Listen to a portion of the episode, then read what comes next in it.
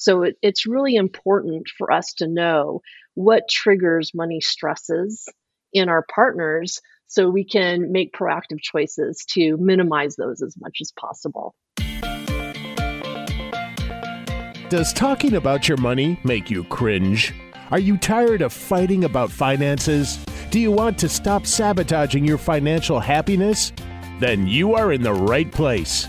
Welcome to Breaking Money Silence, a podcast series aimed at helping all of us talk more openly about money. Your host, Kathleen Burns Kingsbury, is a wealth psychology expert who is doing what she does best speaking about taboo topics. International speaker, author, and founder of KBK Wealth Connection, Kathleen understands money and our relationship with it.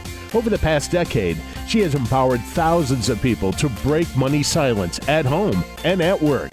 Now, here is Kathleen. This episode is sponsored by Balance Wealth, an advisory firm that views you as more than a number. We know you deserve to partner with a team of professionals who care about you and your goals and empower you to make educated decisions about retirement. Your success is our success. And at Balanced Wealth, we will be with you every step of the way. To learn more, visit balancewealth.com.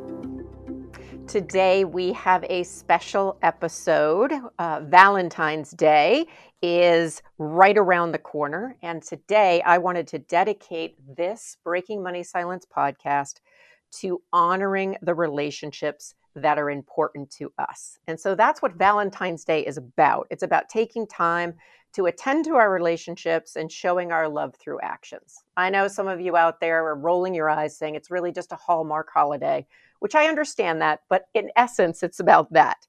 And so, one of the relationships that we have, whether we acknowledge it or not, is our relationship with money.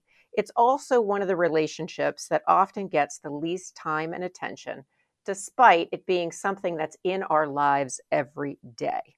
So, because this particular podcast is being published on Valentine's Day, I decided to dedicate this episode to the love of money and asking you, as the listener, to think about asking money to be your Valentine. So, joining me today to help us look at our relationship with money is a colleague of mine, Jamie Fleming. She is somebody that I met at a client psychology course at Wharton. I believe it was the executive uh, training program, and we hit it off. So, let me tell you a little bit about Jamie, and then we'll have her join the conversation.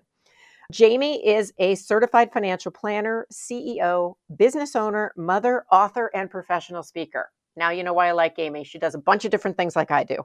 She has over 30 years of experience in financial planning and wealth management industry and mostly, she has focused her expertise on empowering women entrepreneurs and professionals in their journeys. Now, there's a lot more to say about Jamie, but let's just have her join the podcast and let's get the conversation started. Welcome. Thank you for joining me today.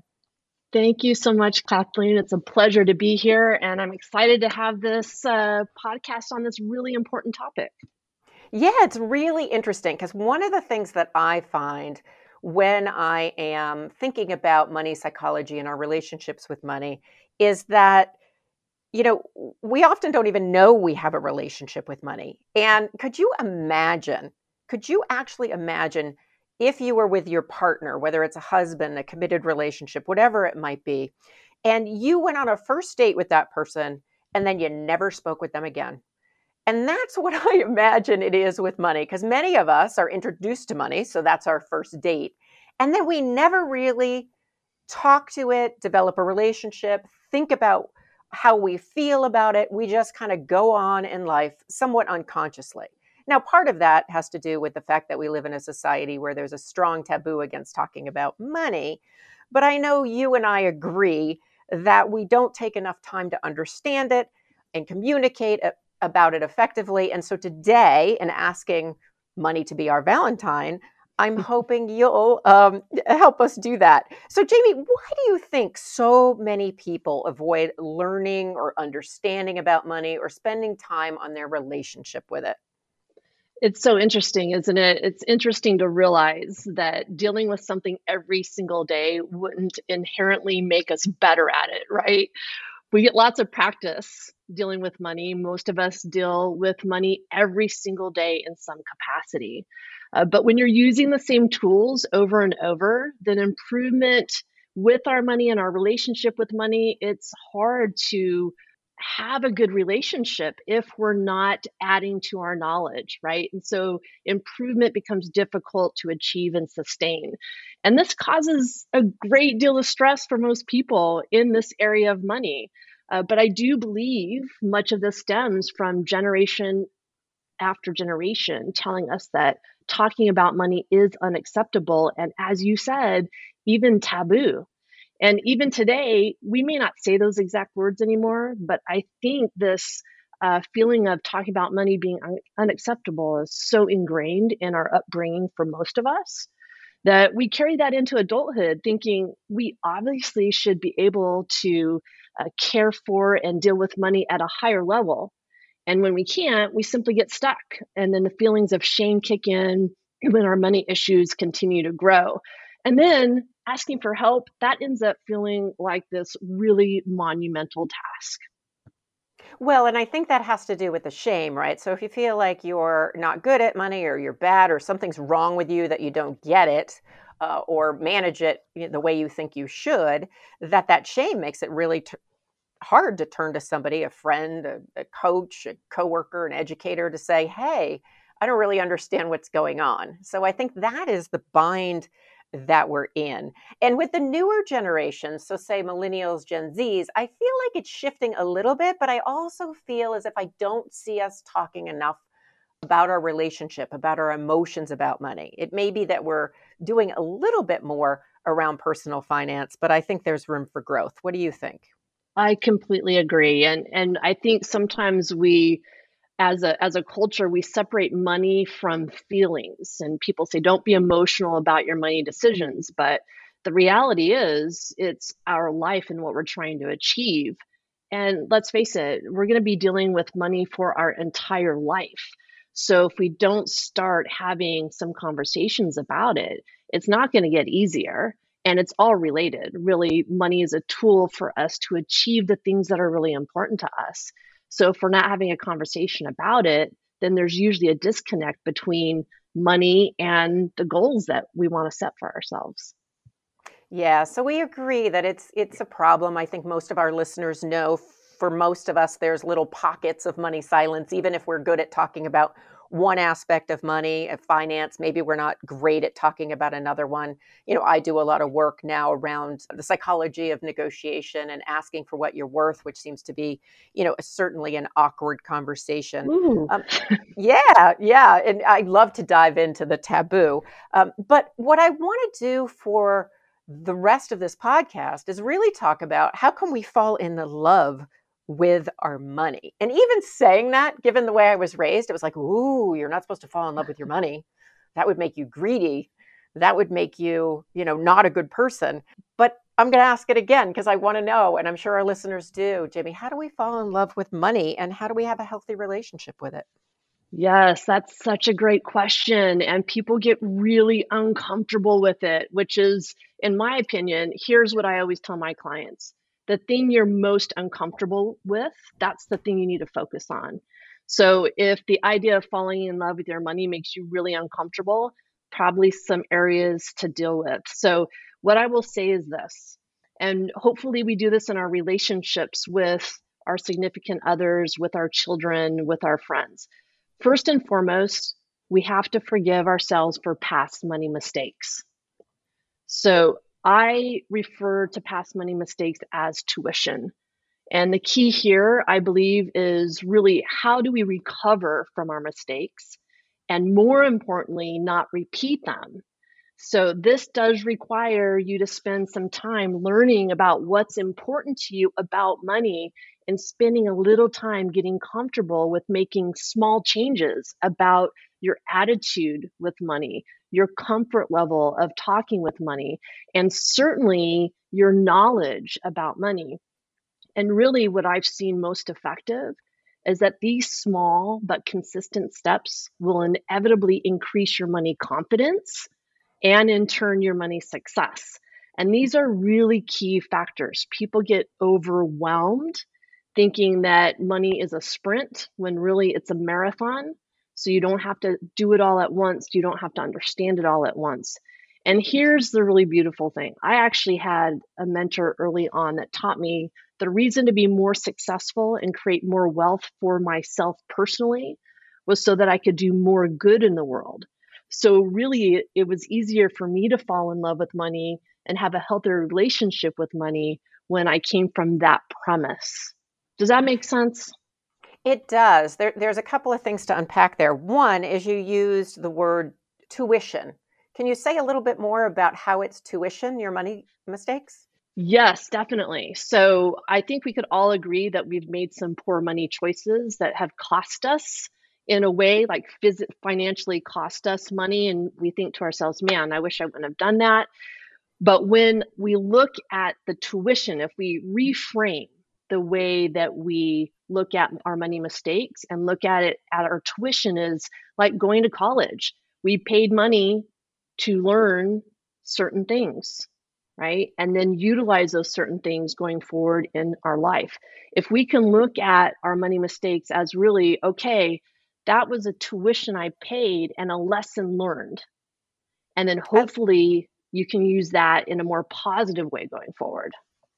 I love that because that's the second question I was going to ask you is the reframing of looking at um, falling in love with money or being more su- financially successful and reframing that. If indeed you grew up, which many of us did, whether it was your family or whether it was the culture or both, with the message that somehow, you know, being in love with money or really focusing on your finance somehow wasn't um, desirable. And, you know, you and I are both uh, identify as women and so that's like an added layer of complication just right there. But but the reframing so i know what that means but say a little bit more about how you help people reframe their thoughts around money. Sure. So reframing for me is when people really hold on to their mistakes especially women. But i will tell you this is that even the men who have come into my office with their significant others or spouses, what's interesting is asking them what's important about something, and they have told me back. No one's ever asked me that. And I've actually had men break down into tears because all of a sudden this financial weight has been lifted off their shoulder. So part of reframing is realizing okay, everybody doesn't know this stuff. I'm not the only one that has questions about money and finance. And it's okay to ask questions. And it's okay to not be where you think you need to be. So, the reframing part for me also is that your financial situation right now, your relationship with money right now is just a point in time. And you can continue to look back at mistakes and hold on to that, or you can say, Today's my point in time, and now I'm going to take action to improve my relationship with money. Hmm, that's so fascinating. You know, I just want to do a quick comment on uh, the gender differences around money. And I think one of the things when I am educating, training, you know, coaching financial advisors, obviously not you because you've got it all set, but for other folks that are still learning, one of the things I talk to them about is, you know, that we have this message that women don't know enough about finances. And so that is a self fulfilling prophecy, but it also allows women to not know. Whereas the assumption that men know about finances is a lot of pressure, especially for men who don't know or have that money silence. So the idea of asking that question being powerful and really giving people permission, no matter what their gender is, because gender doesn't really influence what you know about money or your ability to to do this thing called money well but there are definitely these different societal pressures. Absolutely. I completely agree and what you said about the gender part of it the, the assumption there's so many cultural assumptions about what people know or don't know simply because of gender and it's such a misnomer and i really um, love that we get to highlight that because a lot of men do suffer in silence with this pressure and mm. to have a place to go to talk about it and feel like oh my gosh like i have somebody helping me and it's not all on me to make all the right decisions is really important. Yeah, yeah. So the men out there listening, I think they should also ask money to be their Valentine as well. Uh, we are with Jamie Fleming. She's a CFP. Uh, she owns her own financial firm, does a lot of great things that she'll tell us about uh, at the end of the podcast. But we're going to take a quick break and then we'll be back and we're going to talk about her ideas about what are the first steps you can take and developing a healthy long term relationship with your finances. So we'll be back in a minute. Do you work hard, accomplish a lot, but still struggle to ask for what you're worth? Maybe you're good with numbers and finance, but find conversations about fees and salaries especially tricky. Or maybe you want to make peace with money, but despite your best efforts, you haven't been able to change your approach or build better habits that actually stick. Just something is standing in your way. If this is you, you can become a confident negotiator. I'm offering a masterclass in negotiation that will help you ask and get the compensation you deserve.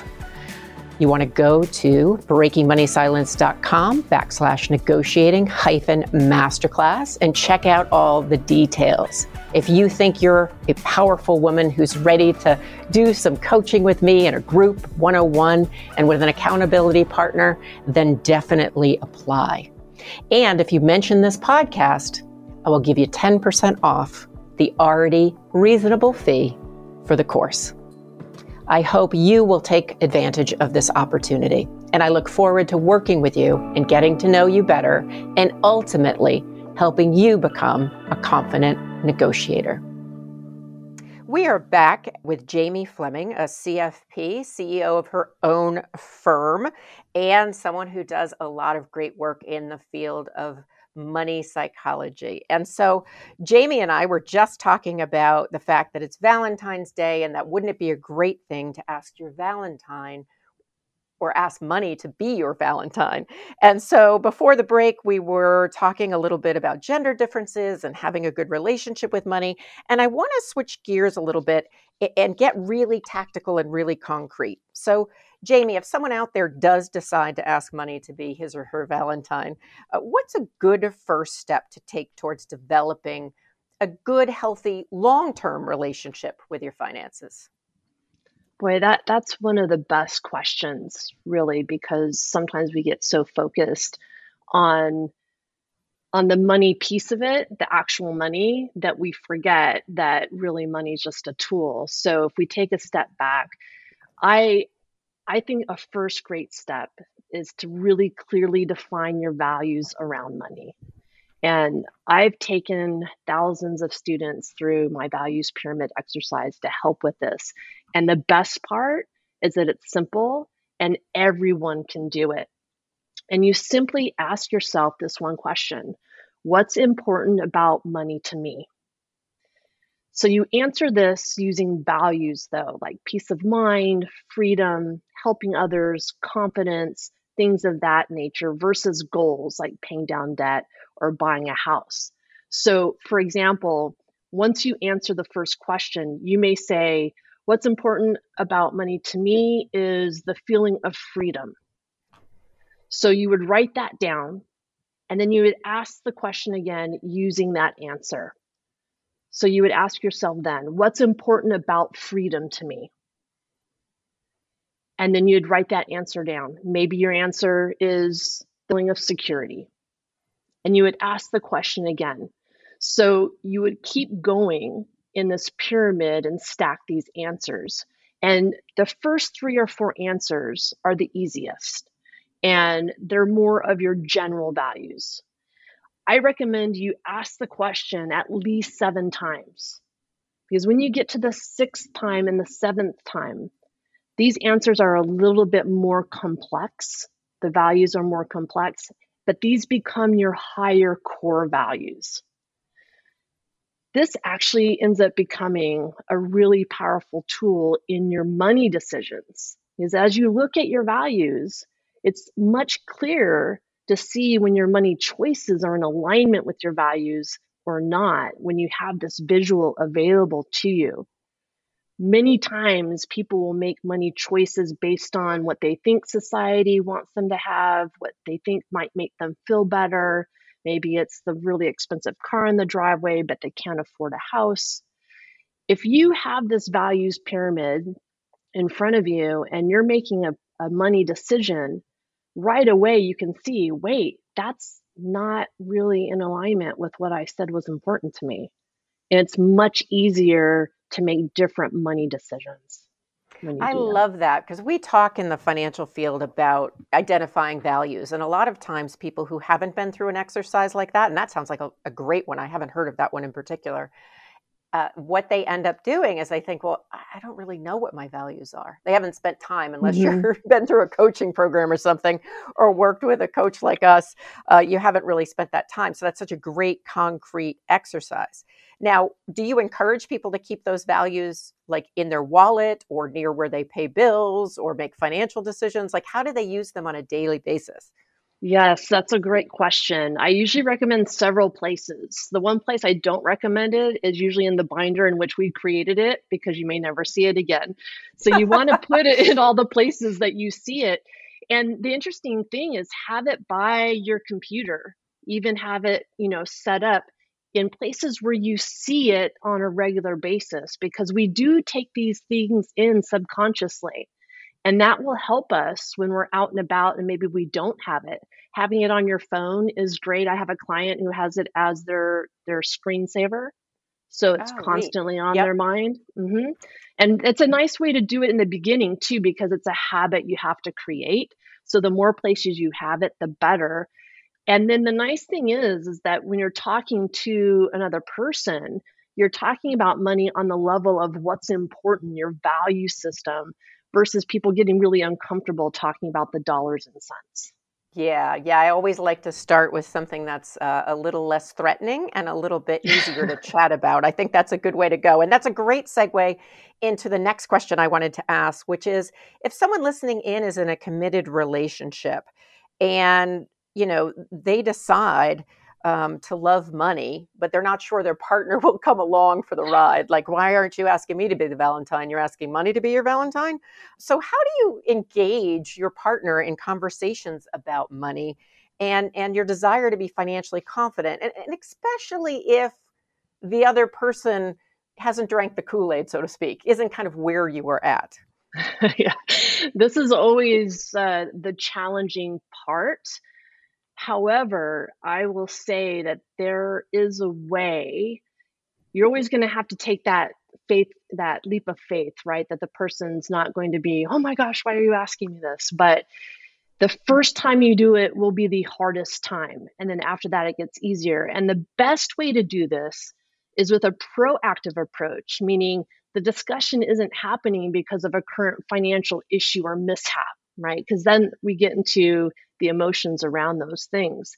But if you can simply take a proactive approach and say, hey, can we have a money monthly date night and just talk about different topics in and come from the perspective of I want to feel better about my knowledge about money and I want to feel more confident.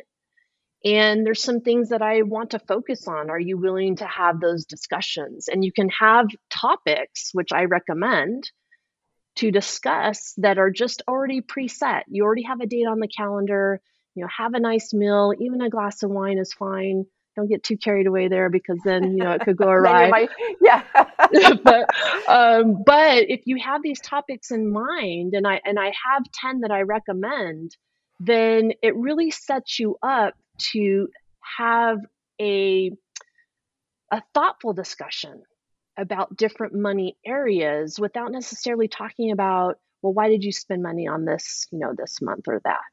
I love that because you know once again I think it's having success having these money conversations and and building on that success and later you can get into uh, more the conflictual or the potentially conflictual conversations, but you have to kind of build up the muscle of being able to have this conversation.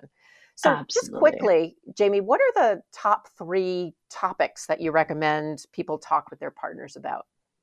Sure. So, I, I think it's really important that we do talk about family influence right? So, how we were raised, whether we realize it or not, does influence how we approach money. And one of the ways you can talk about some of these topics is you can ask your significant other, you know, what did you like or not like about the way your family handled money? And it makes it about the experience, right? And I think it's really important for people to understand where we came from so that we can understand, you know, why we may have made certain choices. So family influence I think is really important. Another one is having versus experiencing. And this is important for our partners to know. You know, most people know about the the four love languages, right? Everyone should know what their partner's money language is. And so having versus experiencing, I actually have a Valentine's Day example of a couple that was in my office not too um, not too long before Valentine's Day, and they were talking about. I was asking them what they usually do to celebrate Valentine's Day, and the husband usually gets two dozen roses, and I can tell his significant other wasn't really showing excitement for it, and I thought that was really interesting and and I asked her, you know, how would she like to spend Valentine's Day? And she said, oh gosh, you know, I would just love a, a picnic dinner with a bottle of wine watching the sunset. And he thought she didn't want him to spend money on her. But the reality is, is that she wanted an experience Oh, versus a Yeah. thing. And Yep. they both had this revelation right there in my office. Each cost the same, so it had nothing to do with how much they were spending on Valentine's Day. But her love language wasn't the the roses. And as a matter of fact, it it stressed her out because they only last for a certain amount of time, where her experience with her husband would last forever. So, knowing what's important to another person, the having versus experiencing, I think is really critical.